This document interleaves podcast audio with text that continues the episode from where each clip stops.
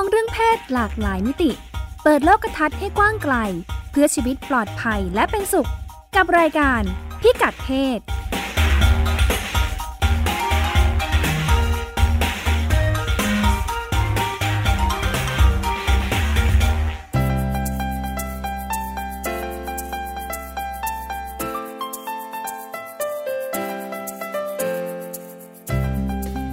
เพศวันนี้ติดตามเรื่องเพศหลากหลายมิติกับเราได้ที่นี่ ช่วงเช็คอิน เมื่อครอบครัว LGBT จะมีลูกนำไปสู่การตั้งคำถามและค้นหาคำตอบว่า ที่จริงแล้วความสำคัญอยู่ที่เพศของพ่อแม่ หรือสัมพันธภาพที่ดีกันแน่ เรื่องเพศไม่พลาด เวทีสมัชชาครอบครัวปีนี้ เปิดเวทีระดมความคิดเห็น มุ่งขับเคลื่อนนโยบาย และสร้างพื้นที่การเรียนรู้สำหรับเด็ก เยาวชนและครอบครัวไทย เรื่องเพศ เรื่องลูกทำความเข้าใจเรื่องความหลากหลายทางเพศของลูกหลาน ที่ไม่ต้องเก่งกาจหรือด้อยกว่าคนอื่น จากหมอโอแพทย์หญิงจิราพรอรุณากูล กุมารแพทย์เวชศาสตร์วัยรุ่น โรงพยาบาลรามาธิบดี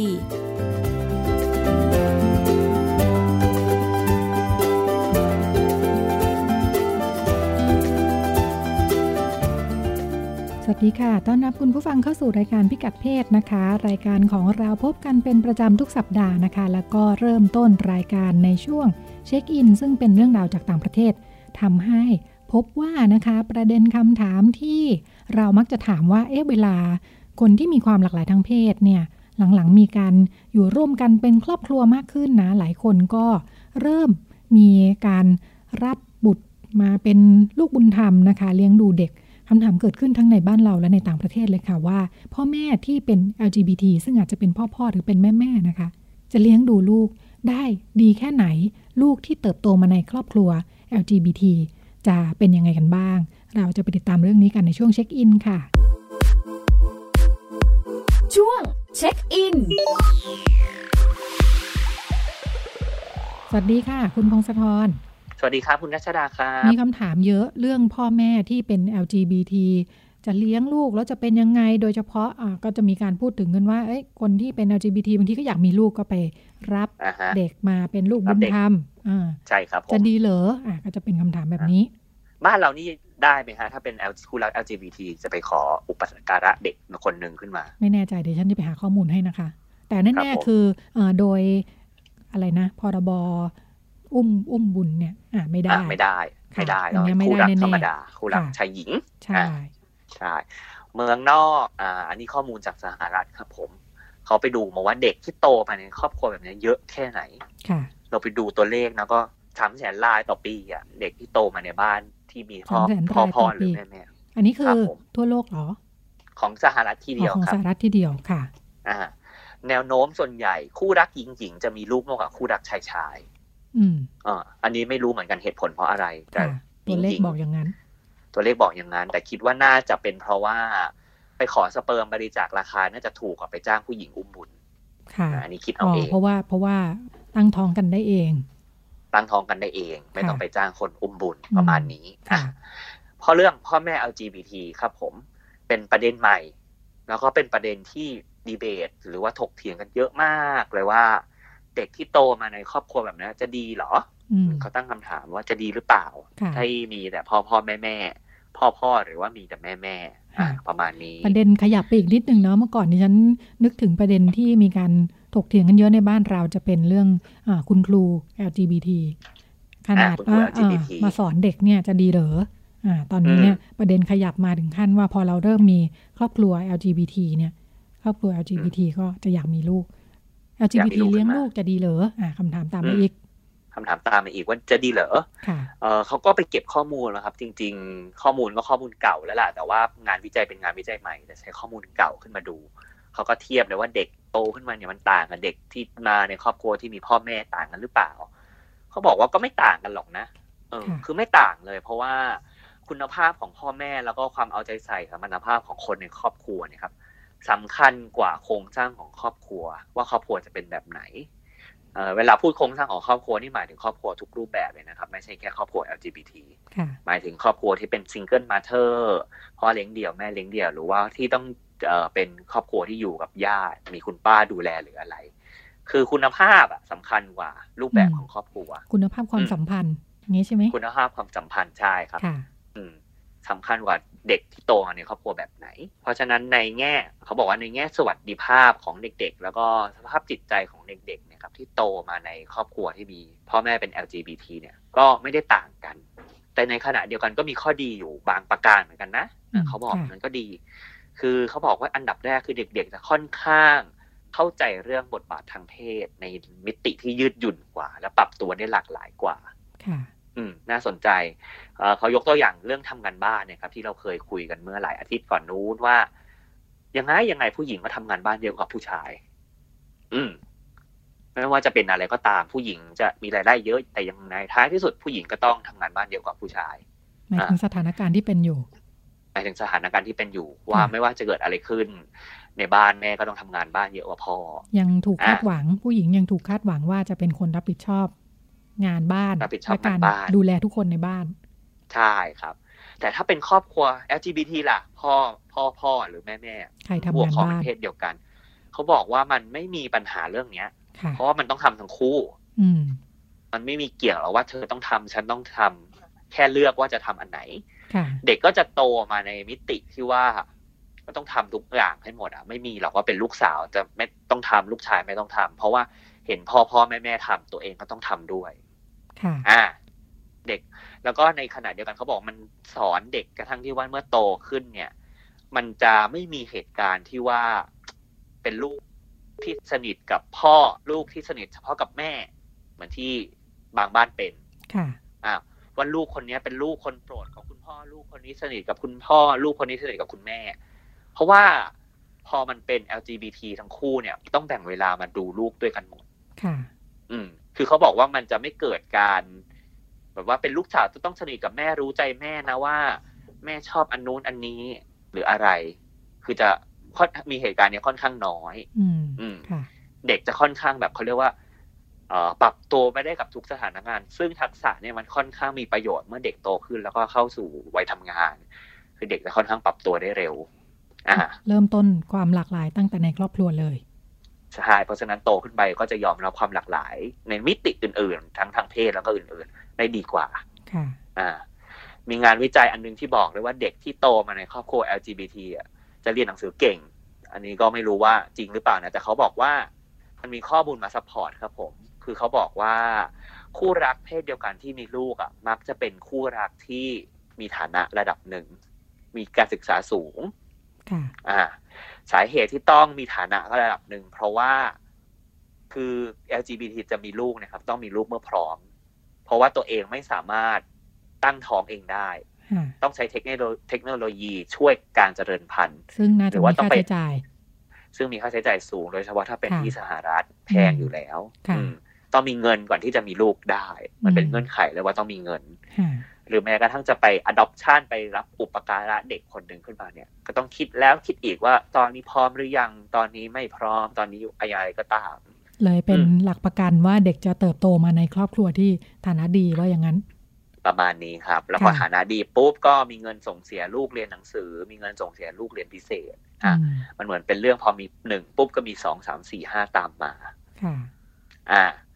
แต่ว่าก็ถูกคนตั้งคำถามเยอะเหมือนกันครับ ลูกที่โตมาเป็นในครอบครัวที่มีพ่อพ่อแม่แม่เอ่อบอกว่าโตขึ้นไปเนี่ย ลูกจะเป็น LGBT หรือเปล่าอืมอะเมื่อวานเราก็พูดเมื่อวานเราพูดไปแล้วว่าเด็กที่โตมาแบบไร้กรอบจะโตขึ้นมาจะเป็น LGBT ไหมคนค่อนข้างตั้งคำถามเยอะอ่าแล้วคราวนี้ถ้าโตมาในบ้านที่พ่อแม่เป็น LGBT เด็กจะเป็นยังไงเขาก็บอกว่าคือก็เหมือนกับกรณี ของเมื่อวานครับที่โตมาแบบไร้กรอบ คือเด็กจะกล้าคุยกับพ่อกับแม่ถ้าตัวเองเป็น LGBT อืมเพราะว่าพ่อกับแม่เป็น LGBT เพราะฉะนั้นก็เลยจะกล้าไปแบบเปิดเผยตัวตนเปิดเผยอัตลักษณ์ทางเพศอย่างนี้กับพ่อกับแม่แน่นอน เพราะว่าคือถ้าไปพูดกับพ่อกับแม่ยังไง ก็จะไม่โดนพ่อแม่รังเกียจเพราะว่าพ่อแม่ก็เป็น LGBT ค่ะ อ่าประมาณนี้ครับ คือไม่ได้การเลี้ยงไม่ได้ทำให้ลูกเป็น แต่ว่าลูกที่เป็น จะกล้ามาคุยกับพ่อกับแม่มากกว่า แล้วก็กล้าจะเปิดเผยตัวตนมากกว่าค่ะ เหมือนเหมือนเป็นประเด็นที่พูดถึงกันว่าสิ่งแวดล้อมมันมีอิทธิพลกับการที่คนคนหนึ่งจะโตขึ้นมาเป็นเพศไหนเนาะที่ผ่านมาเหมือนเรามักจะมีความเชื่อความไม่แน่ใจกันตรงนี้ว่าสภาพแวดล้อมเนี่ยมันมีส่วนทำให้เด็กเป็นเพศอื่นที่ไม่ตรงกับที่เกิดมาทำให้เราก็จะไปตั้งคำถามกับครูที่เป็น LGBT แล้วก็จะไปตั้งคำถาม เวลาเวลาลูกเป็น LGBT ขึ้นมา พ่อแม่จะรู้สึกผิดลูกพ่อแม่จะรู้สึกไม่ดีว่าฉันเลี้ยงไม่ดีหรือเปล่า ลูกถึงได้โตเป็นเพศอื่น ใช่ หรือว่ามีเพื่อนอย่างนี้ก็จะห้ามคบเพื่อนที่เป็น LGBT เดี๋ยวเดี๋ยวติดเดี๋ยวเป็นด้วยเดี๋ยวติดมันเป็นโรคอันนี้ดูเหมือนไม่เป็นโควิด หรืออะไรสักอย่างมันเป็นหวัดติดด้วยกันได้อ่าจะเป็นแบบนี้อาจจะเอาข้อจริงก็ไม่ใช่ไม่ได้เกี่ยวข้องอะไรขนาดนั้นปัญหาในบ้านเนี่ยครับไม่ค่อยมีฟังมาดูดีหมดแหละไม่ค่อยมีหรอก โตมาก็ปกติ แต่นอกบ้านเนี่ยไม่แน่เขาบอกกันกัน คือโตมาในครอบครัวที่เป็นพ่อพ่อแม่แม่สมมติเป็นวันพบผู้ปกครองปุ๊บเนี่ย เพื่อนก็จะสมมติเป็นเด็กเล็กเนี่ยครับ เพื่อนก็จะตั้งคำถามแล้วอ้าววันนี้แม่เธอไม่มาหรอเขาเป็นวันที่พบแม่นะค่ะ อ่า แม่มาสองคนเลยทำไมแม่มาสองคนทำไมบ้านนี้มีแต่พ่อไม่มีแม่ อะ เพื่อนจะตั้งคำถาม ค่ะ อ่า คือถ้า โรงเรียนไม่เห็นอย่างอย่างกรณีเมื่อวานเหมือนกัน ถ้าโรงเรียนไม่เห็นไม่เข้ามาช่วยเหลือ หรือว่าสังคมของลูกนะครับ ไม่เห็นว่าเรื่องนี้เป็นเรื่องปกติเด็กจะแบบกระอักกระอ่วน เรามีการพูดถึงกันเยอะเหมือนกันประเด็นเนี้ยว่าจริง ๆ แล้วการที่วันพ่อหรือวันแม่แล้วพ่อแม่เด็กมาไม่ครบเนี่ย จริง ๆ มันไม่ได้เกิดกับเด็กที่มีพ่อแม่เป็น LGBT อย่างเดียวหรอกครอบครัวเด็กที่ใช่ ไม่มีด้วย ใช่ครอบครัวปัจจุบันมันไม่ได้แบบว่าต้องพ่อแม่ลูกครบถ้วนแบบนี้เนาะเพราะฉะนั้นการที่เด็กโตมาในครอบครัวอย่างไรก็ตามเนี่ย มันไม่ควรเป็นประเด็นที่ทำให้รู้สึกว่าขาดเพราะจริงๆเขาก็อาจจะเลี้ยงดูได้ดี แม่แม่คนเดียว แม่เลี้ยงเดี่ยว คุณพ่อเลี้ยงเดี่ยวก็อาจจะเลี้ยงดูได้ ดีกว่าที่พ่อแม่อยู่ด้วยกัน แล้วก็ตีกันทั้งวันเลย อ่าดีกว่าแน่ๆใช่คุณภาพสำคัญกว่าอยู่แล้วค่ะ ทีนี้นอกจากที่โรงเรียนลูกแล้วเนี่ยเขาบอกว่าที่ทำงานพ่อพ่อแม่แม่ LGBT ก็ต้องรู้ปัญหานี้ด้วยนะ อืมค่ะ แล้วตอบรับกันยังไงคะเขาบอกว่าคือถ้าอยู่ที่ถ้าที่ทำงานไม่เก็ตนะครับ สมมุติว่าลูกป่วย ค่ะ เอ่อขอลางาน ใช้สิทธิลางานไปดูลูกหรืออะไรก็ตามเนี่ย ถ้าที่ทำงานไม่เก็ตว่าเนี่ยเขาเป็น LGBT แล้วเขามีลูกก็จะไม่ให้ลาบอกนายมีลูกด้วยเหรอเออเธอมีลูกด้วยเหรอเออเธอจะไปรับลูกได้ไงอะไรประมาณนี้ครับ ผม ที่ทำงานไม่เข้าใจก็จะลำบากเหมือนกันค่ะเฮ้ยนี่ดิฉันไปนึกถึงที่ไปสำรวจมาสถานประกอบการบริษัทที่เปิดโอกาสสำหรับการลาคลอดเนี่ย มีบางที่เขาให้สำหรับพ่อแม่ที่เป็น LGBT ด้วยนะ คุณพงศธรถือว่าดีเหมือนกันเนาะคือถ้ามีการไปรับบุตรบุญธรรมมาเนี่ยในช่วงที่ลูกยังเล็กเนี่ยเขาก็จะให้สิทธิ์ลาได้เหมือนให้คุณแม่ลาคลอด เหมือนให้คุณพ่อลาเลี้ยงดูลูกเลย อ่าแล้วถ้าเป็นสมมติว่าเป็นคู่รักหญิงๆใช่ไหมฮะสมมติคนหนึ่งเป็นคนคลอด อีกคนหนึ่งขอลาด้วยได้ไหมถ้าที่คนที่ไม่ได้อุ้มท้องมาเขาเรียกเขาเรียกพาเลนพาเลนเท่าลีฟพาเลนเท่าลีฟอ่าอ่าคือคือก็จะเป็นสิทธิถ้าองค์กรเขาอ่ายอมรับเรื่องนี้เนี่ยอ่ามันก็จะเปิดกว้างสำหรับความหลากหลายแบบนี้ อย่างไรก็ดีเท่าที่ไปคุยมา มีบริษัทที่ใช้แบบนี้ในบ้านเรานะเนื่องจากเป็นบริษัทต่างชาติที่เข้ามาตั้งสาขาเนี่ย ประเด็นปัญหาจะไปอยู่ที่อะไรจะเป็นหลักฐานสำหรับการเพราะว่าบ้านเรายังแต่งงานไม่ได้บ้านเราแต่งงานไม่ได้แล้วก็บางปัญหาก็แบบรับลูกก็ไม่ค่อยมีเอกสาร ใช่ทำให้อะไรจะเป็นหลักฐานการลา เพราะว่าถ้าเป็นชายหญิงเนี่ยพ่อแม่ก็ชัดเจนใช่ไหมคะ มีหลักฐานเอกสารมาเพื่อใช้ประกอบการลา ก็จะต้องเป็นการพิจารณากัน คือถ้าจะตั้งหลักแบบนี้นะก็จะต้องอนุโลมกันไปว่าบ้านในบ้านเรายังไม่ได้มีกฎหมายรองรับ ค่ะ แต่ก็เป็นแนวคิดเรื่องการยอมรับความหลากหลายของพนักงานว่าแต่ละคนเนี่ยก็จะมีเงื่อนไขในชีวิตมีสถานการณ์ในครอบครัวที่แตกต่างกัน แต่แต่ปัญหาที่คุณรัชดาพูดมาเนี่ยเมืองที่อเมริกาเนี่ยครับ ก็เป็นในมิติในมิตินี้นะครับ คือมันยังมีบางรัฐรัฐบางรัฐมันสหรัฐเป็นห้าสิบมลรัฐเนาะบางมลรัฐเนี่ยครับกำหนดเลยว่า เรื่องแจ้งเกิดลูกเนี่ยครับ ใบเกิดลูกเนี่ย ต้องลงชื่อพ่อแท้ๆผู้ให้อสุจิ แล้วก็ผู้ให้แม่แท้ๆหรือผู้ผู้ให้ไข่นี่คิดเชิงเชิงกายภาพชีวภาพมากนะคะ คิดเชิงกายภาพชีวภาพไม่สามารถลงชื่อแม่แม่หรือพ่อพ่อได้ค่ะ คือห้ามลงลงได้แค่คนเดียวค่ะมันก็เลยมีปัญหาว่าอีกคนนึงอะจะถือว่าไม่ได้เป็นผู้ปกครองเด็กค่ะ และถ้าต้องการเป็นผู้ปกครองเด็กคนเนี้ย ต้องทำเรื่องอุปการะอีกทีหนึ่งคือทำเรื่องซ้อนซ้อนอีกทีหนึ่งอ่า ประมาณนี้แต่ถ้าไม่ได้ทำแต่ถ้าไม่ได้ทำเนี่ย จะถือว่าไม่ได้เป็นผู้ปกครองเด็กเลยค่ะ อ่า สมมติเอ่อคุณเอกับคุณบีเป็นคู่รักหญิงหญิงอ่าคุณเอไปพ้นคลอดลูกมา คุณบีเป็นคู่ชีวิตของไอ้คู่รักของคุณเอมีวันหนึ่งคุณเอขอหย่ากับคุณบี เด็กนะครับ ไม่ว่าศาลจะไม่ดูอะไรเลยดูใบเกิดจบ เด็กจะได้ไปอยู่กับคุณเอเลย คุณบีจะไม่มีสิทธิ์สมมติแม้แม้กระทั่งว่าถ้าคุณบีเป็นคนเลี้ยงดูมาตลอดค่ะ อ่า หรือแม้กระทั่งเด็กบอกว่าอยากอยู่กับคุณบีศาลจะไม่ให้ถือว่าไม่ใช่ลูกคุณบีค่ะ แล้วคุณบีก็จะไม่ได้สิทธิ์อะไรหลาย ๆ อย่างในชีวิตอย่างเช่น ขอลาหยุดไปเลี้ยงลูกบริษัทก็ดูแล้วใบเกิดลูกไม่ใช่ชื่อเธอหนีเธอจะลาไปทำไม ประมาณนี้เหมือนกันเป็นปัญหาเดียวกันค่ะ อ่า บางที่รัฐบังคับเลยว่าต้องใส่ชื่อพ่อและชื่อแม่เท่านั้น มีปัญหาแบบแย่งลูกฟ้องร้อง แย่งสิทธิก็มีก็เกิดขึ้นมาแล้ว แย่งสิทธิระหว่างคนเอ่อผู้ชายกับแม่ที่เป็นหญิงหญิงก็มีเคสมาแล้วเหมือนกันค่ะประมาณนี้ครับ ค่ะ ก็เป็นน่าสนใจนะ เป็นความเคลื่อนไหวทางสังคมที่บางที กฎหมายระเบียบหลักเกณฑ์ต่าง ๆ มันก็ตามไม่ทันความเปลี่ยนแปลงอยู่เหมือนกันทำให้มันก็มีความลักลั่นเหลื่อมๆกันอยู่ แล้วก็เกิดปัญหาอุปสรรคต่างๆนะคะ อย่างไรก็ดีถ้าอย่างน้อยทัศนคติไปก่อนเนี่ยมันก็จะได้กฎหมายอะไรเก่าใช้ไม่ได้ก็จะได้ไปปรับแก้กันเนาะอย่างไรก็ดีเรายังทำงานเรื่องทัศนคติกันอีกเยอะ ใช่ครับผม ค่ะ ก็เป็นเรื่องราวที่คุณพงศธรนำมาฝากกันในช่วงเช็คอินนะคะขอบคุณค่ะ ขอบคุณครับ ค่ะ แล้วก็เราไปกันต่อในช่วงถัดไปค่ะ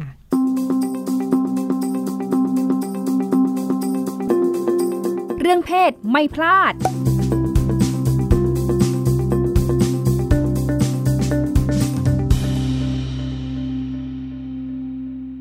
ในช่วงเรื่องเพศไม่พลาด เพื่อให้คุณผู้ฟังไม่พลาดข้อมูลข่าวสารในเรื่อง เพศของบ้านเรานะคะ มีใครทำอะไรที่ไหนกันบ้าง เราก็มักจะรวบรวมมานำเสนอกัน เป็นระยะระยะนะคะ วันนี้ก็เช่นกัน สัปดาห์ที่ผ่านมา มีความคึกคักน่าสนใจ เมื่อตอนสายวันพุธนะคะ มีนักเรียน รวมตัวเดินขบวน พลาย พลายพลายที่เป็นกิจกรรมเฉลิมฉลอง ของกลุ่มผู้มีความหลากหลายทางเพศนะคะ บอกว่าเป็นพลายนักเรียนครั้งแรกในประเทศไทย ไปไหนกันไปยื่นหนังสือ บอกว่าตั้งขบวนกันที่โรงแรมรัตนโกสินทร์นะคะ แล้วก็เดินขบวนกันไปที่หน้ากระทรวงศึกษาธิการ ไปยื่นหนังสือถึงกระทรวงศึกษาธิการวาระเรื่องการขจัดความไม่เท่าเทียมทางเพศ สร้างการเปลี่ยนแปลงเพื่อสิทธินักเรียน LGBTQ plus LGBTQ บวกนะคะ โดยเฉพาะในประเด็นเรื่อง ทรงผม การแต่งกาย ความเข้าใจที่ถูกต้องไม่เลือกปฏิบัติ นักเรียนก็ระหว่างที่เดินขบวนกันนะคะ ก็ร้องเพลงไปด้วย เพลงลามาลิลา มีการแปลงเนื้อร้อง เนื้อหาก็พูดถึงความไม่เท่าทันสถานการณ์ของผู้หลักผู้ใหญ่ โดยเฉพาะในเรื่องระเบียบเสื้อผ้าหน้าผมนะคะ แล้วก็พูดถึงเนื้อหาพูดถึงแบบประเมินนักเรียนด้วยที่ถูกวิจารณ์กันก่อนหน้านี้นะคะ ในพื้นที่ข่าวว่าเป็นการเหยียดเพศ แล้วก็มีที่ถูกพูดถึงกันเยอะ นักเรียนถือป้าย ที่เขียนข้อความว่าเราไม่ใช่ตัวประหลาด พอไปถึงที่กระทรวงศึกษาธิการ ประหลัดประหลัดประหลัดกระทรวงศึกษาธิการนะคะ คุณประเสริฐบุญเรือง ก็เป็นตัวแทนออกมารับหนังสือ นักเรียนหญิงอพอพอท่านประหลัดออกมารับหนังสือจากนักเรียนนะคะ นักเรียนหญิงก็หยิบปัตเตเลียนขึ้นมา แล้วก็มาไถผมด้านข้าง ส่วนนักเรียนชายก็ถอดชุดนักเรียนชายออก เพื่อให้เห็นว่าด้านไหนเนี่ยเป็นชุดนักเรียนหญิง แล้วก็ช่วยกันฉีกหนังสือวิชาสุขศึกษาเพศศึกษานะคะ ที่นักเรียนบอกว่าใบอนุญาตมันหมดอายุแล้ว ยังไม่ปรับแก้เนื้อหา รื่องความหลากหลายทางเพศกันอีก สื่อสารไปก็จะทำให้เป็นการสร้างความเข้าใจผิดนะคะตำราเรียน ชุดนี้ก็เรียกร้องด้วยว่า ขอให้คุณครูอาจารย์เนี่ยทำความเข้าใจประเด็นเรื่องความหลากหลายทางเพศ แล้วก็พูดกับนักเรียนดีๆหน่อยนะคะ ไม่ใช่ด่าทอดูถูก นักเรียนที่มีความหลากหลายทางเพศอยู่ตลอดเวลา ท่านประหลัดกระทรวงศึกษาธิการก็บอกว่า ประเด็นเรื่องความเปลี่ยนแปลงทางสังคมเนี่ยเข้าใจนะคะ แล้วก็หลายเรื่องเนี่ยก็จะมายึดติดกับวัฒนธรรมเดิมๆไม่ได้ อย่างไรก็ดีท่านประหลัดก็มองว่ากระทรวงศึกษาธิการก็ไม่ใช่กระทรวงเดียวนะคะ ที่จะกำหนดวิถีชีวิตของทุกคน เพราะฉะนั้นถ้าจะปรับแก้ แนวคิดวัฒนธรรมอะไรเนี่ยก็อาจจะต้องมีการหารือกับหน่วยงานอื่น ๆด้วยนะคะ มีการพูดถึงระเบียบทรงผมบอกว่าที่ผ่านมาก็มีการแก้กันไปอยู่บ้างนะ แล้วก็กว่าจะแก้กว่าจะเปลี่ยนกันได้เนี่ยใช้เวลา 20-30 ปี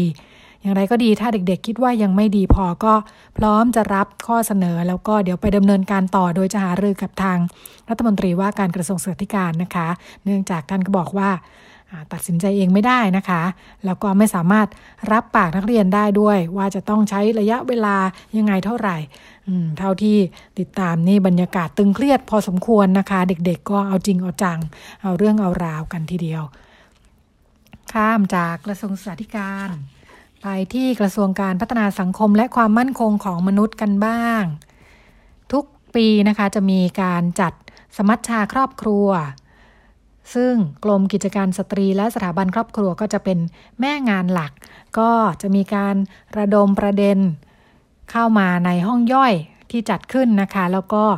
เป้าหมายในการจัดประชุมเนี่ยก็เพื่อหาข้อเสนอเชิงนโยบาย โดยจะมีการจัดทำมติสมัชชาครอบครัวระดับชาติ เพื่อยื่นถึงในรัฐมนตรีในวันในงานวันครอบครัวแห่งชาติ 14 เมษายนนะคะ ปีนี้เป็นปีแรกที่ทางกรม กิจการสตรีและสถาบันครอบครัวมีความร่วมมือกับสำนักงานกองทุนสนับสนุนการสร้างเสริมสุขภาพหรือสสสนะคะทำให้ในช่วงการเตรียมประเด็นเนี่ยมีการจัดเวทีย่อย ซึ่งแบ่งเป็นกลุ่มเป้าหมายต่างๆนะคะ เวทีย่อยของกลุ่มพ่อแม่ เวทีย่อยของกลุ่มนักวิชาการของกลุ่มองค์การพัฒนาเอกชน เวทีย่อยของอส่วนงานราชการที่เกี่ยวข้องในประเด็นเรื่องครอบครัว รวมทั้งสถานประกอบการที่มีความสนใจเกี่ยวกับเรื่องอการดูแลครอบครัวของพนักงานด้วยนะคะ เพื่อระดมปัญหาความต้องการการสนับสนุนจากมุมมองจากหลาย ๆ ฝ่าย ซึ่งจัดต่อเนื่องกันมาตั้งแต่ช่วงต้นปีนะคะ ก่อนที่จะเกิดสถานการณ์โควิดแพร่ระบาด แล้วก็ล่าสุด สัปดาห์นี้นะคะก็มีการรวมเวทีคือมีตัวแทนจากทุกภาคส่วน 5 เวทีที่กลุ่มต่างๆที่ที่ว่าไปแล้วนะคะ เพื่อจะสรุปวาระกันแล้วนะคะ เตรียมจะทำร่าง นำเสนอเข้าที่ประชุมสมัชชาครอบครัว ซึ่งก็คงจะไปจัดเป็นห้องย่อย แล้วก็ระดมความคิดเห็นกันอีกรอบหนึ่งนะคะ คนที่รับหน้าที่ระดมความคิดเห็นจากทุกเวทีที่ผ่านมาจากหลาย ๆ กลุ่ม แล้วก็รวบรวมนำเสนอในที่ประชุมเชิงปฏิบัติการขับเคลื่อนข้อเสนอเชิงนโยบายด้านครอบครัว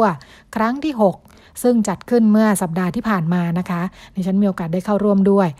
คนที่ทำหน้าที่ระดมความเห็นจากทุกเวทีในหลายเวทีที่ผ่านมานะคะ คือคุณสงมนสิทธิสมาน ซึ่งเป็นผู้ทรงคุณวุฒิด้านการศึกษา แล้วก็สื่อมวลชนด้านเด็กเยาวชน และครอบครัวของกองทุนพัฒนาสื่อปลอดภัย ปลอดภัยและสร้างสรรค์นะคะ ก็ เลยนำซุ้มเสียงของคุณสงมนมาฝากกันพอให้ได้เห็นนะคะถึงบรรยากาศว่าจากที่คุณสงมนจัดเวทีมา4ีหครั้งของหลายกลุ่มเนี่ยได้ข้อเสนอได้ประเด็นที่น่าสนใจอะไรมาบ้างค่ะ อันนี้ที่ชัดๆเลยก็คืออันนี้สกัดออกมาแล้วว่าประเด็นปัญหาของกลุ่มครอบครัวคือการเข้าร่วมกิจกรรม แล้วก็ชมกิจกรรมสำหรับเด็กและครอบครัว มีค่าใช้จ่ายที่สูง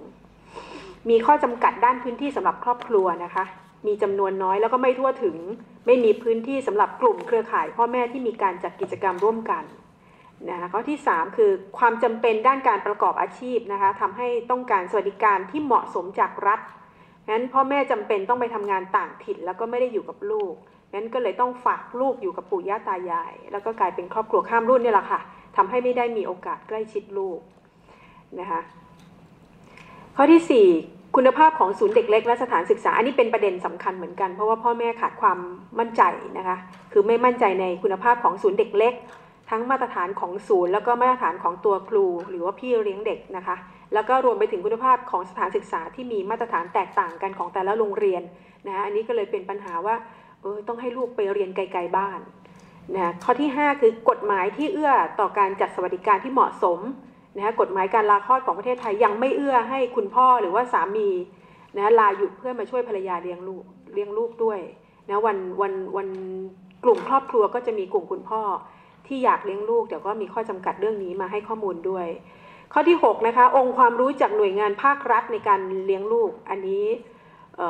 ยังไม่มีหน่วยงานหรือว่าหลักสูตรที่ให้ความรู้แก่แก่อันเน้นไปที่พ่อเลยนะคะ จริงๆแล้วทั้งพ่อทั้งแม่นี่แหละค่ะ นะที่จะจะเตรียมความพร้อมเพื่อดูแลลูก คือบทบาทตรงนี้เนี่ยยังถูกส่งไปที่แม่เป็นหลักนะคะแล้วก็พ่อแม่มือใหม่ บางคนก็ไม่มีความรู้ในการเลี้ยงลูกนะคะแล้วก็มีช่องว่างระหว่างวัย และก็การเติบโตในสังคมที่เปลี่ยนไป ซึ่งก็จะไปสอดคล้องกับข้อมูลที่ฝากไว้ให้ปู่ย่าตายาย แล้วก็มาเลี้ยงหลานเนี่ยนะคะข้อที่ 7 ก็คือเนื้อหาของสื่อที่ไม่เหมาะสม นะคะคือการคัดกรองเนื้อหาต่างๆ ผ่านสื่อออนไลน์ของคนในปัจจุบันนะคะโดยเฉพาะเด็กๆ ยังมีข้อจำกัดมากนะแล้วก็พูดถึงเรื่องของสื่อที่ดีที่ยังไม่มีการพูดหรือให้การสนับสนุนในประเด็นเรื่องของครอบครัวที่เพียงพอนะคะ แล้วพอปัจจุบันเนี่ยพอสื่อออนไลน์เข้ามามากๆเนี่ยบางทีข้อมูลมันไม่ได้รับการกันกรอง ไม่รู้ว่าถูกหรือผิดนะบางคนก็เชื่อเชื่อไปโดยที่เป็นข้อมูลที่ผิดนะคะ ข้อที่ 8 คือช่องทางการเข้าถึงสื่อที่ดีนะอันนี้ก็คือพูดถึงเรื่องของ infrastructure แล้วล่ะค่ะ นะคะว่าเข้าไม่ถึงสื่อออนไลน์ ก็ข้อที่ 9 การอันนี้เป็น digital literacy นะคะการการไม่รู้เท่าทันสื่อ แล้วก็การสร้างนวัตกรรมผ่านสื่อออนไลน์ แล้วก็ข้อที่ 10 ก็คือเรื่องจรรยาบรรณของสื่อคือกลุ่มครอบครัวนี้จะไปแตะเรื่องสื่อค่อนข้างเยอะ เนื่องจากว่าเขาคิดว่าคือหลังจากที่สื่อสำหรับครอบครัวมันหายไปเยอะเขาก็เลยต้องมาแสวงหาผ่านสื่อออนไลน์นะพอไปแสวงหาสื่อออนไลน์เข้าเนี่ย มันก็มีทั้งข้อมูลที่มันมั่ว แล้วก็แชร์แชร์กันมา คือไม่รู้อะไรจริงอะไรเท็จนะคะเพราะฉะนั้นประเด็นของครอบครัวเนี่ยไปแตะเรื่องสื่อค่อนข้างเยอะ ทีนี้มากลุ่มนักวิชาการบ้างนะคะ กลุ่มนักวิชาการเนี่ยส่วนใหญ่เป็นนักวิจัย แล้วก็นักวิชาการที่สัมผัสกับเรื่องของครอบครัวโดยตรงนะคะก็จะได้เห็นในภาพหลักๆ ที่จะเป็นภาพรวมซะมากกว่านะคะประเด็นแรกเลยก็คือไม่มีโครงสร้างการทำงานในระดับพื้นที่ นะคะอันนี้คือก็มาพูดถึงเรื่องของภาพรวมของพอมอเลยนะคะว่าคือมันมันไม่มีโครงสร้างการดำเนินงาน แล้วก็การขับเคลื่อนที่ที่เพียงพอนะคะในระดับพื้นที่ยังถูกมองว่าเป็นการเป็นงานฝากงานฝากให้กับกลุ่มอื่นในการดำเนินการนะคะอันนี้คือจากที่นักวิชาการลงพื้นที่เองนะคะ แล้วก็องค์ความรู้ระดับชุมชนเนี่ย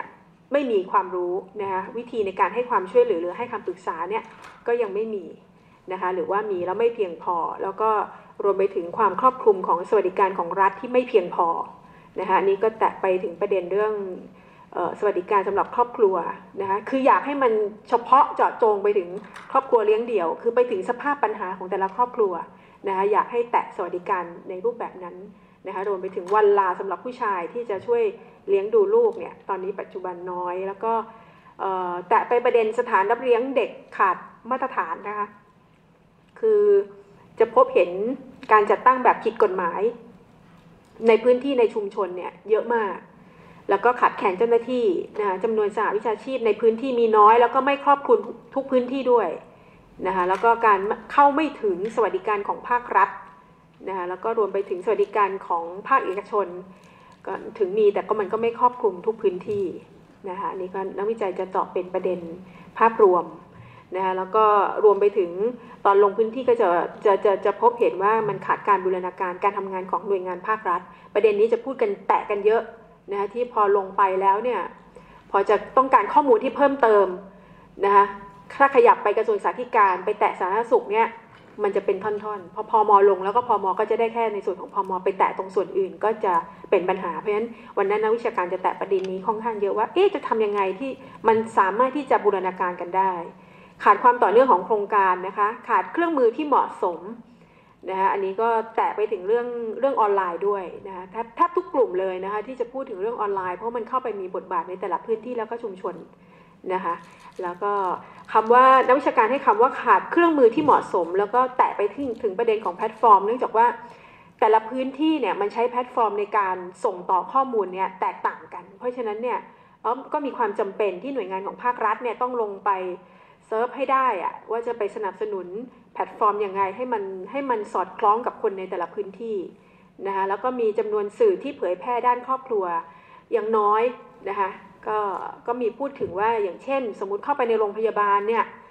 แทนที่มันจะมีสื่ออะไรที่แบบว่าระหว่างรอคุณหมออะไรเงี้ยนานก็ควรจะต้องมีมีมีเปิดให้องค์ความรู้ไหมในพื้นที่ที่ที่ที่เกี่ยวข้องนะหรือว่าพื้นที่ของพอมอที่เกี่ยวข้องก็มีการ รันข้อมูลความรู้นะคะให้ให้ให้ให้แต่ละชุมชนคือเปิดซ้ำๆก็ได้เพื่อให้มันเกิดระหว่างสมมตินั่งรอคอยหรือทำกิจกรรมอะไรแล้วก็ได้ซึมซับไปด้วย มีขาดองค์ความรู้ในการรู้เท่าทันเสือนี้ก็สอดคล้องตรงกับกลุ่มครอบครัวด้วย แล้วก็มีการ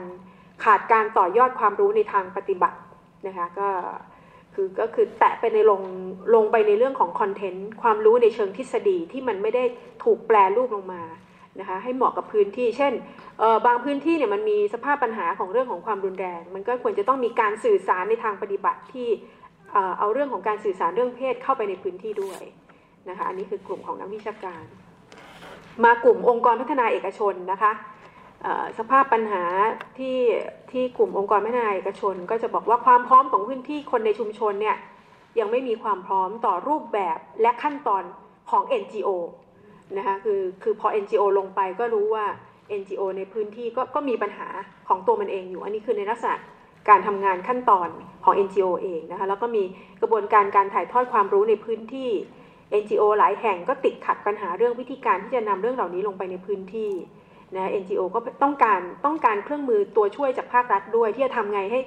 NGO เขาตั้งใจลงไปในพื้นที่ แต่ว่ามันมีตัวช่วยให้เขาได้สามารถทำงานได้เต็มประสิทธิภาพนะคะ แล้วก็พูดถึงเรื่องของการช่วยเหลือดูแลในให้คำปรึกษา แล้วก็สนับสนุนครอบครัวที่ยังยังขาดระบบกลางที่เป็นช่องทางให้ประชาชนเข้าถึงนะคะแล้วก็เรื่องของงบประมาณแหละค่ะที่ที่ไม่ตรงกับเป้าหมาย การกระจายงบประมาณเนี่ยมันไม่ได้สะท้อน หรือว่ามันไม่ได้ลงไปถึงปัญหา แล้วก็ความต้องการจริงในพื้นที่นะแล้วก็มีประเด็นเรื่องของการขาดการบูรณาการงานนะคะเช่นเวลาการขับเคลื่อนการทำงานก็ มันเป็นไปได้ทีละช้าช้านะคะแล้วก็มองว่าการบูรณาการด้านครอบครัวกับประเด็นอื่น ๆ มันติดขัดไปหมดเลย มันทำได้ยากนะคะติดไอ้นู่นติดไอ้นี่อยู่เสมอ แล้วก็กระบวนการให้คำปรึกษายังไม่ตอบสนองความต้องการของครอบครัวในแต่ละพื้นที่ได้อย่างครอบคลุมนะคะแล้วก็ประเด็นสุดท้ายคือประเด็นบทบาทของหน่วยงานของภาครัฐ ซึ่งอันนั้นเจาะจงมาที่สองคอเลยนะคือไม่ได้ดำเนินการด้าน กำหนดนโยบายและยุทธศาสตร์เพื่อการส่งเสริมสถาบันครอบครัวอย่างเดียวนะคะแต่ว่าดำเนินการเชิงปฏิบัติในพื้นที่ร่วมด้วยทำให้มุ่งเน้นการขับเคลื่อนเชิญนโยบายไม่เกิดผลลัพธ์เท่าที่ควรนะคะก็นั้นมีแตะประเด็นนี้เเดี๋ยวนะคะมีมีแตะอ๋อมีมีแตะประเด็นเรื่องสื่อด้วยเนี่ยนะคะกลุ่มเป้าหมายที่เป็นผู้รับสื่อหลากหลาย ผู้ผลิตสื่อไม่ได้ให้ความสำคัญกับกับกลุ่มผู้รับสื่อนะซึ่งจะมีความ ต้องการและพื้นฐานที่มันคือมันมันไม่สอดรับกันนะคะ เพราะว่าอย่างกลุ่มกลุ่มผลิตกับกลุ่มรับ กลุ่มผู้บริโภคเนี่ยกลุ่มพ่อแม่เขาต้องการข้อมูลแบบเนี้ยแต่กลุ่มผลิตสื่อเนี่ยมันไม่ได้สอดคล้องนะคะในการในการผลิตสื่อออกมาให้สอดคล้อง แล้วก็เนื้อหาของสื่อออนไลน์ อันนี้ก็จะเป็นปัญหาเหมือนกันตรงสอดคล้องกันก็คือเรื่องของคอนเทนต์นะคะที่ยังขาดแคลนมาก เพราะว่าบางพื้นที่เขาออนไลน์เข้าไม่ถึงอะ่ะ นะเพราะฉะนั้นมันไม่เกิดประโยชน์บางพื้นที่ก็เป็นวิทยุชุมชน คุณก็ต้องเอาเนื้อหาที่เป็นคอนเทนต์ที่มันเหมาะกับพื้นที่นั้นใส่เข้าไปในวิทยุชุมชน สถานประกอบการนะคะ กลุ่มสถานประกอบการเนี่ยก็สรุปประเด็นปัญหาก็คือจะมีข้อจำกัดด้านพื้นที่ของสถานประกอบการนะบางแห่งมีไม่เพียงพอในการเพิ่มพื้นที่การเรียนรู้สำหรับครอบครัวนะคะแล้วก็ มีวิธีคิดของผู้บริหารต่อการจัดสวัสดิการแก่พนักงงานนะก็อันนี้เป็นเป็นอุปสรรคของสถานประกอบการ มีการขาดการสนับสนุนการจัดสวัสดิการที่เหมาะสมใน SME นะคะอันนี้ก็จะเป็นเรื่องเรื่องงบประมาณแล้วก็องค์ความรู้นะคะมีขาดฐานข้อมูลสำหรับครอบครัวนะคะก็อันนี้เป็นเรื่อง Database เริ่มมีการเก็บก็มีความรู้สึกว่าข้อมูลเกี่ยวกับครอบครัวเนี่ยมันหาได้ยากนะมันถูกจัดเก็บแบบแยกส่วน นะแล้วก็ขาดองค์ความรู้ด้านครอบครัว อันนี้ตรงกันค่ะ แทบจะทุกกลุ่มเลยคือคือต้องการคอนเทนต์ที่มันเกิดประโยชน์แล้วก็ตอบสนองเขาได้จริงนะแล้วก็ ขาดการต่อยอดโครงการขับเคลื่อนโครงการของภาครัฐนะคะบางโครงการที่เป็นประโยชน์แต่ว่าไม่มีความต่อเนื่อง อันนี้ก็จะไปแตะในเรื่องของนโยบายแล้วว่าถ้าเปลี่ยนเปลี่ยนนโยบายมันอาจจะต้องเปลี่ยนเปลี่ยนการขับเคลื่อนนะคือคือที่ผ่านมามันเปลี่ยนเปลี่ยนเร็วมาก นะคะแล้วก็มีปัญหาด้านการศึกษา ระบบการศึกษาที่มีความเหลื่อมล้ำทัศนคติของพ่อแม่นะคะแล้วก็อันนี้แตะไปเรื่องของไซเบอร์บูลลี่ด้วยนะคะเรื่องของในในสายประกอบการนะคะแล้วก็การใช้พื้นที่สื่อออนไลน์อย่างเหมาะสมนะคะอันนี้ก็ยังเป็นปัญหาอยู่นะคะแล้วก็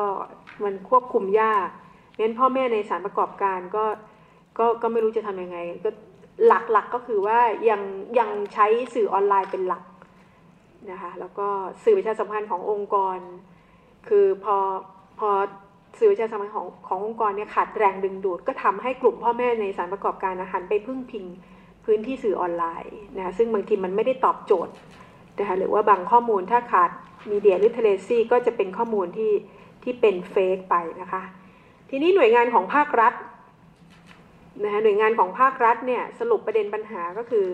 จะเป็นเรื่องของการเข้าถึงพื้นที่การเรียนรู้ทำได้ยากนะนี่ครอบคลุมครอบครัวกลุ่มเปราะบางเข้าถึงพื้นที่การเรียนรู้ได้ยาก จะมีการเจาะกลุ่มเฉพาะลงไปนะวันนั้นในในกลุ่มภาครัฐก็จะพยายามจะพูดว่าเออบางกลุ่มเลยมันต้องมันต้องแยกย่อย เพราะว่ามันจะตีคำว่าครอบครัวเป็นเป็นเป็นเป็นเป็นเหมือนในอดีตไม่ได้แล้ว มันต้องเปลี่ยนรูปแบบการมองนิยามของครอบครัวที่เปลี่ยนแปลงไป ในประเด็นต่างๆ ที่คุณสงมนได้ พูดถึงไปนะคะ ดิฉันเองได้มีโอกาสเข้าร่วม 2 เวทีที่จัดขึ้นก่อนหน้านี้นะคะ คือเวทีในส่วนของผู้ประกอบการ แล้วก็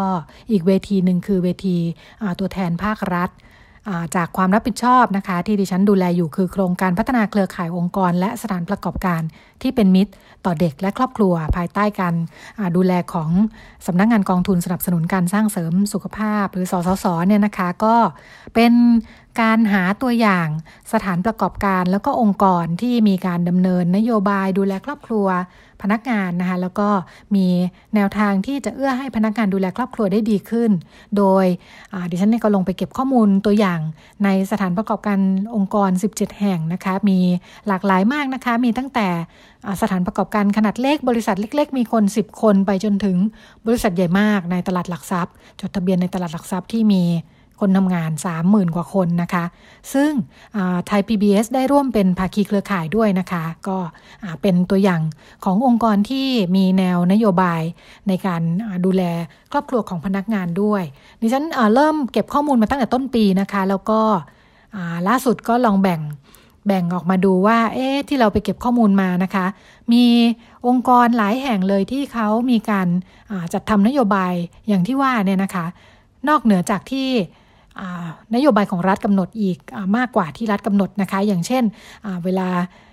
รัฐเนี่ยมีการนโยบายรัฐจะกำหนดว่าสถานประกอบการทุกแห่งต้องให้พนักงานผู้หญิงเนี่ยสามารถลาคลอดได้ 98 วัน แล้วก็รับค่าตอบแทนครึ่งหนึ่งของวันลานะคะ ปรากฏว่าพอลงไปดูจริงๆเนี่ยเราพบว่าหลายที่เขาให้ให้จำนวนวันลาเยอะกว่านั้นนะคะ หลายที่ให้ 4 เดือนถึง 6 เดือน แล้วก็จ่ายเงินเงิน เดือนเต็มจำนวนด้วยนะคะ แล้วก็มีหลากหลายมากค่ะ เลยลองแบ่งออกมาเป็นสี่กลุ่มใหญ่ ๆ นะคะเล่าให้ฟังคร่าวๆมีพบหน่วยงานที่จัดในเรื่องการบริหารจัดการเวลานะคะ เรื่องการยืดหยุ่นเวลาทำให้พนักงานสามารถดูแลครอบครัวได้ดีขึ้น เช่น การจัดวันหยุดพิเศษสำหรับพนักงานที่จะต้องดูแล ครอบครัวนะคะ เช่นมีสมาชิกในครอบครัวเจ็บป่วยเนี่ยมีวันลาที่ที่แยกออกมาจากวันลาพักร้อนหรือว่าลากิจลาป่วยนะคะ แล้วก็มีการเหลื่อมเวลาให้ เช่นสามารถเข้าเข้างานเร็วหน่อย ถ้าต้องไปส่งลูกตอนเช้า ออกงานเร็วหน่อยเพราะต้องไปรับลูกตอนเย็นหลายที่ก็มีนโยบายแบบนี้ให้ อีกหลายที่มีการจัดลักษณะเป็นการสนับสนุนครอบครัว อันนี้ก็เป็นที่คุ้นเคยอยู่เหมือนกันนะคะ เช่นเรื่องการจัดศูนย์เด็กเล็ก การจัดให้มี nursery day care หรือว่าการจัดเงินอุดหนุน เช่น ทุนการศึกษา การสนับสนุนค่ารักษาพยาบาลให้กับ พ่อแม่ที่สูงอายุนะคะก็น่าสนใจ ส่วนบางที่เป็นลักษณะของ work location ซึ่งอันนี้อาจจะไม่ได้เป็นนโยบายที่เป็นสวัสดิการโดยตรงสำหรับพนักงานนะคะ แต่ว่ามันมีนัยสำคัญที่เวลาเราพูดถึงสมดุลในชีวิตระหว่างการทำงานกับชีวิตครอบครัวนะคะ ที่เรียกว่า work life balance เนี่ยการที่หน่วยงานองค์กรหรือว่าโรงงานหลายแห่งตั้งอยู่ใน พื้นที่ซึ่งเป็นบ้านเกิดของคนทำงานเนี่ยมันช่วยได้เยอะเลยนะคะ เพราะว่าจำนวนมากคนทำงานอยู่กับครอบครัวใหญ่ในต่างจังหวัดเนี่ยทำให้มีคนช่วยดูแลลูก แล้วก็พ่อแม่ที่สูงอายุเองเนี่ยก็อาจจะมีญาติพี่น้องชุมชนช่วยกันดูแลก็ทำให้ช่วยแบ่งเบาตรงนี้จากพนักงานไปได้เยอะนะคะ รวมทั้งนโยบายการทำงานจากที่บ้านนะคะ work from home เนี่ยเป็นที่แพร่หลายกันในช่วงโควิด หลายที่ก็มีการนำมาใช้ก่อนหน้านี้นะคะ โดยลักษณะงานขององค์กรยุคใหม่เนี่ยบางทีพนักงานไม่จำเป็นต้องเข้ามาทำงานที่ออฟฟิศนะคะ เพราะว่าทำงานที่ไหนก็ได้ทำงานที่บ้านก็ได้ เพราะว่ามีเทคโนโลยีสื่อสารที่คล่องตัวรวดเร็วเนี่ย ถ้าใช้อย่างเต็มประโยชน์เนี่ยพนักงานทำงานที่บ้านก็หมายถึง เวลาที่จะจัดสรรได้เอง แล้วก็ดูแลครอบครัวทั้งลูกเล็ก แล้วก็พ่อแม่ที่สูงอายุได้ด้วย อีกมิติหนึ่งเป็นเรื่องความสัมพันธ์ในครอบครัวค่ะหลายหลายแห่งนะคะองค์กรสถานประกอบการเนี่ยก็จะเน้นการจัดกิจกรรมเพื่อเสริมสร้างความสัมพันธ์ในครอบครัวให้กับพนักงาน เช่น วันเด็ก หรือว่าจัดทริปท่องเที่ยวประจำปีให้พาครอบครัวไปได้ หรือว่า ผู้สูงอายุเนี่ยก็วันสงกรานก็จัดกิจกรรมให้นะคะ สัปดาห์ก่อนหน้านี้ก็เลยมีการนำเสนอผลการศึกษาค่ะ ที่ดิฉันคุยให้ฟังคร่าว ๆนะคะ แล้วก็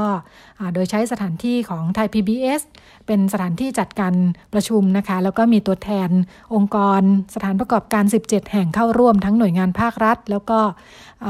เอกชนนะคะภาครัฐเนี่ยมีกรม กรมสวัสดิการและคุ้มครองแรงงาน จากกระทรวงแรงงานมาร่วมด้วยนะคะ รวมทั้งกรมกิจการสตรีแล้วก็สถาบันครอบครัวของกระทรวงการพัฒนาสังคม และความมั่นคงของมนุษย์นะคะ ก็ดิฉันก็ได้นำเสนอไปถึงข้อมูลที่เขาค้นพบ แล้วก็หลังจากนี้จะทำเป็นแพลตฟอร์มออนไลน์ เพื่อเป็นศูนย์กลางข้อมูลที่เราเรียกว่า Family Friendly Workplace นะคะ ที่ทำงานที่เป็นมิตรกับครอบครัวของพนักงาน แล้วก็ มีการพาเดินชมเยี่ยมชม ศูนย์เด็กเล็กของทางไทย PBS นะคะ ซึ่งจัดได้ค่อนข้างดี ก็หลายองค์กรให้ความสนใจนะคะ หลายที่ไม่กล้าทำเรื่องศูนย์เด็กเนี่ย เพราะว่าถึงแม้ประกาศสำนักนายกจะมีเรื่องการหักภาษีร้อยเปอร์เซ็นลดหย่อนได้นะคะ แต่ว่าหลายแห่งไม่กล้าทำค่ะ บอกว่าทำศูนย์เด็กเนี่ยยากต้องรับผิดชอบลูกพนักงาน ก็มีความเสี่ยงนะคะ ในขณะที่ของไทย PBS เนี่ยทำได้ค่อนข้างดี แล้วก็ใน การจัดตั้งเนี่ยเป็นการขอความร่วมมือด้านข้อมูลแล้วก็วิชาการจากกระทรวงสาธารณสุขนะคะ แล้วก็มีการดำเนินงานร่วมกับทางโรงพยาบาลกล้วยน้ำไทยที่มีครูพี่เลี้ยงมา วางแผนแล้วก็จัดกิจกรรมเสริมพัฒนาการเด็กให้ มีการทำรายงาน ส่งให้ทางองค์กรเป็นประจำอย่างต่อเนื่อง ก็ถือว่างานที่หลายคนมองว่ายากเนี่ยทำได้ด้วยความร่วมมือกับหน่วยงานที่มีความรู้ความชำนาญนะคะทำให้หน่วยงานที่สถานประกอบการต่างๆ องค์กรที่มาเยี่ยมชมเนี่ยก็สนใจมากนะคะ บอกว่าโอ้หลายคนบอกว่าเดี๋ยวจะกลับไปเสนอเจ้านายทำบ้างนะคะ ก็ถือเป็นอีกแนวทางนอกเหนือจากการผลักดันเชิง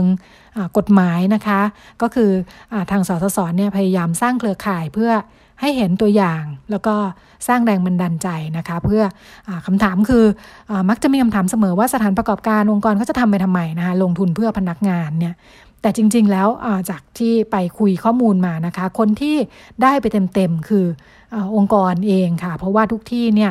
จัดดูแลพนักงานลักษณะนี้ขึ้นมาก็ เพื่อจะให้พนักงานมีความพร้อมมากที่สุดในการทำงาน ไม่ต้องห่วงหน้าพวงหลังลูกป่วย พ่อแม่ไม่สบายนะคะถ้าพยายามดูแลตรงนี้ได้ดีขึ้นเนี่ยงานก็จะมีประสิทธิภาพเพิ่มขึ้นหลายที่บอกเลยนะคะว่าวัดได้ข้าวของเสียหายลดลงนะคะในสายการการผลิตเนี่ยพนักงงานมีความสุข ถ้าเป็นงานบริการเนี่ยก็พนักงงานมีความสุขอารมณ์ดี ลูกค้าก็พึงพอใจอย่างที่วัดผลได้เลยนะคะ ก็เป็น เรื่องราวความเคลื่อนไหวที่นำมาฝากกันนะคะ ที่เป็นวาระเกี่ยวข้องกับเรื่องเพศเรื่องครอบครัว เรื่องเด็กผู้หญิงของเรานะคะ เราไปกันต่อในช่วงถัดไปค่ะ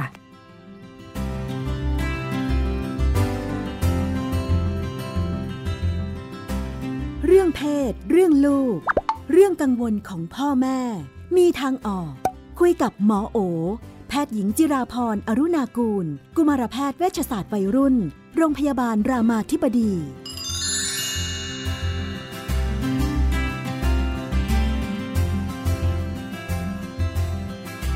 ช่วงเรื่องเพศเรื่องลูกนะคะ เราก็ทักทายกับคุณหมอโอ สวัสดีค่ะ ค่ะ สวัสดีค่ะพี่นุ่นก็เจอกันเป็นประจำทุกสัปดาห์นะคะ วันนี้ก็มีเรื่องราว นานาชนิดของครอบครัวมาฝากกัน อ่าอันนี้เป็นปัญหาของคนวัยทำงาน ว่าน้องเป็นสาวสองนะคะเรียนอาชีวะอยู่ แล้วก็อยู่กับแม่ที่บ้านต่างจังหวัด น้องก็เที่ยวเล่นไม่ค่อยจะดูแลบ้าน ไม่ค่อยจะดูแลแม่อยู่ไม่ติดบ้านนะคะ เที่ยวเล่นใช้เงิน ทั้งที่เนี่ยตัวเองคุณที่บ่นเนี่ยนะคะ ก็บอกว่าตัวเองก็ทำงานแล้วก็ส่งเงินไปให้ที่บ้าน ส่งไปให้แม่ แม่ก็ให้น้องนี่แหละอ่าแต่โทรไปทีไรแม่ก็บ่นเรื่องน้องนี่แหละ อืมว่าน้องสร้างปัญหาตลอด เคยคุยกับน้องนะคะ เรื่องปัญหา น้องก็เออเออออเออเออแล้วก็ไม่มีอะไรดีขึ้น อืมทุกอย่างเหมือนเดิมทำยังไงดี หนึ่งน่าจะรู้สึกว่าแม่เป็นทุกข์สองพอให้ตังค์แล้วมันก็ไหลไปแบบนี้น้องก็ยิ่งทะเลถลายไม่รับผิดชอบกันสักทีค่ะก็พอดีไม่ได้บอกอายุอะไรอย่างนี้เนาะก็ก็ไม่แน่ใจแต่ว่าหลักๆ เนี่ย คือจะทำยังไงให้แม่เข้าใจเนี่ย หมายถึงแม่อายุแม่เหรอ ไม่อายุน้องว่าน้องเรียนอาชีวะน้องเรียนอาชีวะ ก็คือน้องวัยรุ่น จริง ๆ แทนที่จะไปทำให้แม่เข้าใจเนี่ย อาจจะต้องไปเข้าใจแม่ก่อน ว่าแม่คิดอะไรเนาะซึ่งมันก็ทุกอย่างที่อ่านมันก็เป็นเหมือนเราไปคิดแทนเนาะว่าเป็นแม่ตามใจเป็นเพราะว่าแม่เห็นว่าเป็นลูกคนเล็ก หรือว่าแม่เห็นว่าเป็นสาวสองหรือเปล่าอะไรเงี้ยเนาะประเด็นคือเราเราอาจจะลองไปฟังแม่ก่อนนะว่าที่เขา ตามใจน้องอยู่เนี่ยเขาตามใจเพราะอะไรบางทีอาจจะมีอะไรที่เป็นเบื้องลึกกว่านั้นก็ได้นะคะมันจะเป็นไปได้ก็ได้ที่เขาจะสงสารที่น้องแบบแตกต่างจากคนอื่น หรือเขาจะแบบรักมากอะ่ะ เพราะว่าจริงน้องอาจจะขี้อ้อนอะไร คืออันเนี้ยต้องไปเข้าใจแม่ก่อนว่าเขาเขาทำอะ่ะเพราะอะไร อะไรที่ทำให้เขาก็ตามใจน้องแบบที่ มันก็อาจจะไม่ควรเนาะค่ะเดียวกันเนี่ยพอเราเข้าใจแม่แล้ว เราจะชวนแม่คุยได้ว่าเออการที่เรารักลูกแล้วเราตามใจเนี่ยมันมีผลยังไง มันทำให้เกิดผลอะไรกับน้องอมันดีไม่ดีกับน้องยังไง การที่แม่ตามใจ อันเนี้ยหมอคิดว่ามันก็อาจจะพูดคุยกับแม่ได้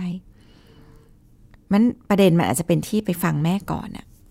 มันมีไหมมันมีจิตวิทยาของลูกคนเล็กคนโตอะไรอย่างนี้ไหม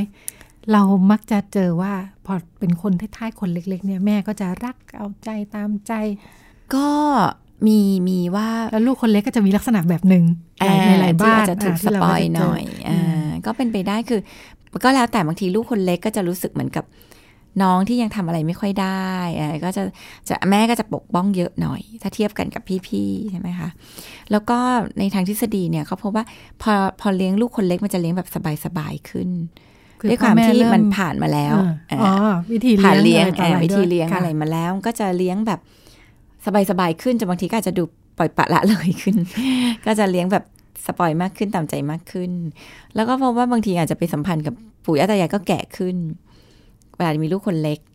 การที่มีหลานตัวเล็ก ๆ อะไรอย่างเงี้ยกับปู่ย่าตายายที่อายุเยอะก็อาจจะทำให้สปอยง่ายขึ้น เป็นศูนย์กลางของบ้านอ่าเป็นศูนย์กลางของบ้านหมุนรอบน้องคนเล็กอ่าก็แล้วก็เป็นวิธีคิดว่าคือบางทีในสังคมเราก็จะเป็นวิธีคิดแบบเขาเรียกว่าอะไรอะเป็นพี่ต้องเสียสละอะไรอย่างเงี้ย มันก็จะทำให้แบบสังคมอื่นเขาไม่คิดหรอ ไม่นะ ฝรั่งเขาก็จะมองเรื่องความเท่าเท่ากันน่ะอ่าแล้วก็จะมองอย่างเรื่องสิทธิ์อย่างเงี้ยเขาก็ไม่แบบ ต้องเสียสละให้น้อง อะไรอย่างเงี้ยมันมันมันก็ฝรั่งเขาก็ไม่สอนอย่างนั้นเขาก็จะสอนให้คำนึงถึงสิทธิ์ใครเล่นก่อน ใครเล่นหลัง น้องจะเล่นก็มาขอก่อน พี่ไม่ให้ก็เป็นสิทธิ์ของพี่อะไรเงี้ยมันก็เป็นเป็นพื้นฐานเป็นพื้นฐานความคิดที่อยู่ในการสอนใช่ของเราในชีวิตประจำวันจริงๆเนาะใช่ไม่งั้นมันก็จะแบบให้น้องหน่อยแค่นี้เองเราเป็นพี่ต้องเสียสละ อะไรอย่างเงี้ยหรือแบบเดี๋ยวน้องก็ร้องไห้หรอกเพราะว่าน้องยังเล็กใช่ไหมน้องก็จะโวยวายร้องไห้ให้น้องไปก่อนเดี๋ยวน้องร้องเงี้ยมันก็ทำให้แบบ เออมันก็คนเล็กก็จะถูกสบอยเยอะอะด้วยวิธีแนวคิดแบบเนี้ยนะคะ ก็อ่าก็คิดว่าไปไปก็ก็ก็เป็นไปได้ที่อะเรื่องลูกคนโตลูกคนเล็กอะไรเงี้ยแล้วก็มันก็เป็น character ด้วย จริงๆก็อาจจะไม่ได้เกี่ยวกับแค่ความเป็นลูกคนไหน แต่ว่ามันก็จะเกี่ยวกับ character ของเด็ก ถ้าลูกคนเล็ก character เป็นแบบเด็กขี้อ้อนก็อาจจะถูก spoil เยอะหน่อย หรือหลายครั้งเด็กก็เรียนรู้จากการตอบสนอง เช่น พอร้องไห้ พองอแงอ่าก็จะถูกตามใจเนี่ยเด็กก็จะพัฒนาตัวเองมาเป็นคนขี้อ้อนงองแง เพราะว่ามันก็เรียนรู้ผ่านการตอบสนองของผู้ใหญ่ ก็ทำให้ลูกคนเล็กอาจจะถูก spoil เยอะได้ มีแนวโน้มจะเป็นแบบนั้นอ่างั้นมาอันนี้บ้างดูต่อเนื่อง มีหลานชายอายุห้าขวบ อันนี้เนี่ยใช้วิธีเรียกร้องด้วยการกรี๊ดเวลาไม่ได้อะไรก็จะกรี๊ดและลงไปดิ้นดิ้นนี่ก็สงสัยอีกอหลานชายนี่กรี๊ดขนาดนี้เนี่ยมีแนวโน้มจะโตไปเป็นสาวไหมเนี่ยทำยังไงดีแล้วก็ไม่ได้เป็นพ่อเป็นแม่เขาด้วยเนาะอันนี้เป็น เป็นคุณลุงคุณอาอะไรสักอย่าง แกก็บอกว่าไม่ได้อยู่กับหลานตลอด แต่ก็ดูดูแล้วเนี่ย พ่อแม่ก็เหมือนไม่รู้จะทำยังไงเนาะก็เลยเนี่ยลูกถึงได้กรีดกรีดดิ้นดิ้นอยู่แบบเนี้ยค่ะ อืมก็เอาเอาตอบเรื่องกรีดจะเป็นสาวก่อนเนาะเอาจริงเวลาเราเด็กเห็นเด็กแรกเกิดเนี่ย ก็ลองกรีดเหมือนกันแว่แว่แล้วก็ไม่สงสัยเนาะเออว่าเขาจะเป็นสาวหรือเปล่า มันก็เป็นธรรมชาติอะที่เด็กเขาก็จะแบบ แหกปากร้องร้องแบบเพื่อให้รับการช่วยเหลืออะไรเงี้ยมันก็มันก็เป็นธรรมชาติของเด็กห้าขวบ ที่ก็จะลงไปกรีดไปโวยวายอารวาสได้อันนี้สำคัญก็คือว่ามันมีขั้นตอนก่อนหน้านั้นไหมไม่ใช่ไม่ใช่เด็กทุก หรือว่าเป็นลักษณะนิสัยเด็ก เป็นลักษณะการเรียนรู้ของเด็ก เด็กก็เรียนรู้ให้ตัวเองรอดพี่นุ่นก็คือทำอะไรแล้วทำให้ตัวเองรอดอะ ทำเราได้ผลเนี่ยไอ้ตรงนั้นมันก็จะเป็นวิธีการเรียนรู้ สมมติอยากได้อะไรเนาะขอเฉยๆไม่ได้ ลงไปดิ้นเราได้เนี่ยเด็กก็จะลงไปดิ้นบ่อยขึ้นมาก ๆ ก็เขาก็เรียนรู้ผ่านการตอบสนองของผู้ใหญ่ สมมุติว่าแบบเราเราเราผู้ใหญ่ส่วนใหญ่ก็จบด้วยการลงไปดิ้นของเด็กจริง ๆ ด้วยความที่แบบ ไม่รู้จะไปยังไงต่อ ไม่อยากให้เขา เพราะผู้ใหญ่จะมีความเชื่ออย่างนี้เดี๋ยวร้องเยอะเดี๋ยวสุขภาพจิตจิตเสีย เดี๋ยวลองกีดโวยวายเดี๋ยวจะแบบเป็นเด็กไม่น่ารักอะก็จะรีบหยิบยื่นให้ เพื่อจะได้ไม่ทำให้กีดโวยวายหารู้ไหมว่า ยิ่งทำแบบนั้นน่ะยิ่งทำให้เกิดการกรีดอารวาสโวยวาย เพราะว่าเด็กก็เรียนรู้ผ่านการตอบสนองของผู้ใหญ่นี่แหละเนาะกรีดเราได้มาโวยวายเราได้มา มันก็มันก็เป็นธรรมดา ที่ที่เขาจะแบบได้สิ่งนั้น แล้วก็เขาก็ใช้วิธีนี้แหละ ในการควบคุมพ่อแม่นะคะ นั้นหน้าที่ของเราก็คือ ก็เข้าใจว่าเวลาเด็กมีความต้องการอะไรเขาเขาก็ใช้วิธีแบบนี้ได้ หน้าที่ของเราก็คือมีหน้าที่เฟิร์มว่ามันไม่ได้ firm ด้วยความเข้าใจนะ ไม่ firm ด้วยการด่าอาละวาดอะไรอย่างนี้ใส่ ก็แบบเออแม่เข้าใจลูกมันเสียใจเนาะมันไม่ได้ อย่างเงี้ยก็ก็ก็ก็แสดงความเข้าใจความรู้สึก เด็กที่เขารู้ว่าร้องไปยังไงอะเขาก็ไม่ได้อยู่ดีเนี่ยเขาจะร้องสั้นลง เขาก็รู้แหละเขาก็ฉลาดอะ่ะ มันร้องไปแล้วเหนื่อยเขาก็จะร้องสั้นลง กับอีกอันนึงก็คือช่วยทำให้เขาใช้วิธีดี ๆ ลงไปร้องมันไม่ได้อะแต่เขาอยากได้เขาทำยังไงเขาถึงจะได้ เขามาขอแม่เอพูดดีๆ ฟังแม่แม่ฟังเข้าใจแม่ให้ได้ง่ายขึ้น หรือมันไม่ได้จริง ๆ ก็อยู่กับความรู้สึกของลูกที่ลูกจะผิดหวังที่ไม่ได้ อย่างเงี้ยค่ะ ก็จะซับซ้อนอยู่เหมือนกันเนอะแปลว่าถ้ามีกรีดครั้งแรกเนี่ย ปล่อยปล่อย ปล่อยให้ดิ้นไปจะไม่มีครั้งต่อไปถ้าไม่ได้ ก็ไม่ต้องปล่อยให้ดิ้นแต่ว่าเราก็ไปอยู่กับลูกอะอยู่แบบแสดงความเข้าใจมันเสียใจเนาะลูก มันไม่ได้ อ่าร้องไห้ได้ลูกแล้วหายร้องไห้เสร็จแล้วเดี๋ยวไปเล่นกันเนาะ นี่คือยืนยันว่าไม่ให้ เออ ก็ถ้าเราถ้าถ้ายังไงไม่ได้อ่าถ้ายังไงก็ไม่ได้ เช่น จะเล่นมีดอย่างเงี้ยหมดยังไงก็ไม่ได้ก็ทำแบบเนี้ยก็เฟิร์ม แต่อยู่กับลูกไม่แบบทำไมเป็นเด็กงอแงแบบนี้ดูต้องใช้สติเยอะเหมือนกันเนาะทำไมแบบสำหรับผู้ปกครอง คือถ้าเข้าใจในสถานการณ์แบบว่า ถ้าเข้าใจหลักการพี่นุ่น เราก็จะไม่ค่อยมีอารมณ์ ถ้าเราเข้าใจหลักการว่า เด็กเขายังสื่อสารไม่ได้อะเขาก็เขาก็จะใช้วิธีนู้นวิธีนี้ สื่อสารกับเราอะถ้าเรามองว่าเนี่ยคือวิธีการสื่อสารนะเราก็จะไม่มีอารมณ์ คือบางทีเราชอบบวกไปกับ คือเราชอบไปตัดสินไงไปตีความว่า เอาแต่ใจใช้อารมณ์ เป็นเด็กขี้โวยวายอะไรอย่างเงี้ยมันจะเริ่มมีอารมณ์ละแต่เราเข้าใจว่ากำลังสื่อสารกับเรา เพียงแต่มันเลือกวิธีสื่อสารไม่ถูกอะพูดก็ยังไม่เก่ง มาอ้อนก็ยังใช้มันยาสาไถก็ยังไม่เป็นอย่างเงี้ยมันก็เข้าใจได้ว่าจะใช้วิธีโวยวายได้ หน้าที่เราก็คือเข้าใจวิธีสื่อสารเขาอะแต่ไม่ได้ก็ทำให้เขาเรียนรู้ว่า วิธีแบบเนี้ยมันไม่ได้อยู่ที่การมีสติของผู้ปกครองไม่น้อยทีเดียวอ่าถัดไป คุณแม่อ่าอันนี้เป็นคุณแม่นะคะ ว่าเป็นคุณแม่ยังสาวเนาะยังสาวคือใกล้จะสี่สิบแล้วล่ะอ่าก็รักการออกกำลังกายก็ชอบแบบวิ่งออกกำลังกายตอนเย็นๆ หันไปลูกชายอายุสิบห้านั่งอ้วนอยู่เลยเล่นมือถือ ชวนไปออกไปวิ่งออกกำลังกายด้วยกัน ลูกบอกว่าไม่เอาอายไม่ไปกับแม่อืมทำยังไงดีให้ลูกขยับขยื่นแล้วจริงๆก็แม่ก็อยากได้เพื่อนวิ่งด้วยเนี่ย อืม ก็อันที่หนึ่งก็กำหนดเวลามือถือ นี่เพิ่งเขียนลงเพจไปเองวันนี้ว่าปัญหาของทุกครอบครัว เออ คือ คือมันจะแบบ คือตับใดที่มีมือถือมันจะไม่ทำอย่างอื่นพี่นุ่น เพราะว่ามันสนุก นี่คือความสุข ความสนุก ความท้าทาย การมันคือทุกสิ่งอย่าง เออ มันคือการตอบสนองความต้องการพื้นฐานของมนุษย์อะมีเพื่อนก็อยู่ในนี้เนาะมีเพื่อน รู้สึกตัวเองเป็นคนสำคัญ รู้สึกตัวเองได้รับการยอมรับ รู้สึกว่าฉันใช้ได้ รู้สึกว่าฉันเก่ง ทุกอย่างเลย ที่เป็นความต้องการพื้นฐานของมนุษย์เนี่ยไอ้นี่ก็มอบให้ได้ เพราะฉะนั้นเนี่ย เมื่อไหร่ก็ตามที่เขามีมือถืออยู่กับตัว เขาก็จะไม่เลือกทำอย่างอื่น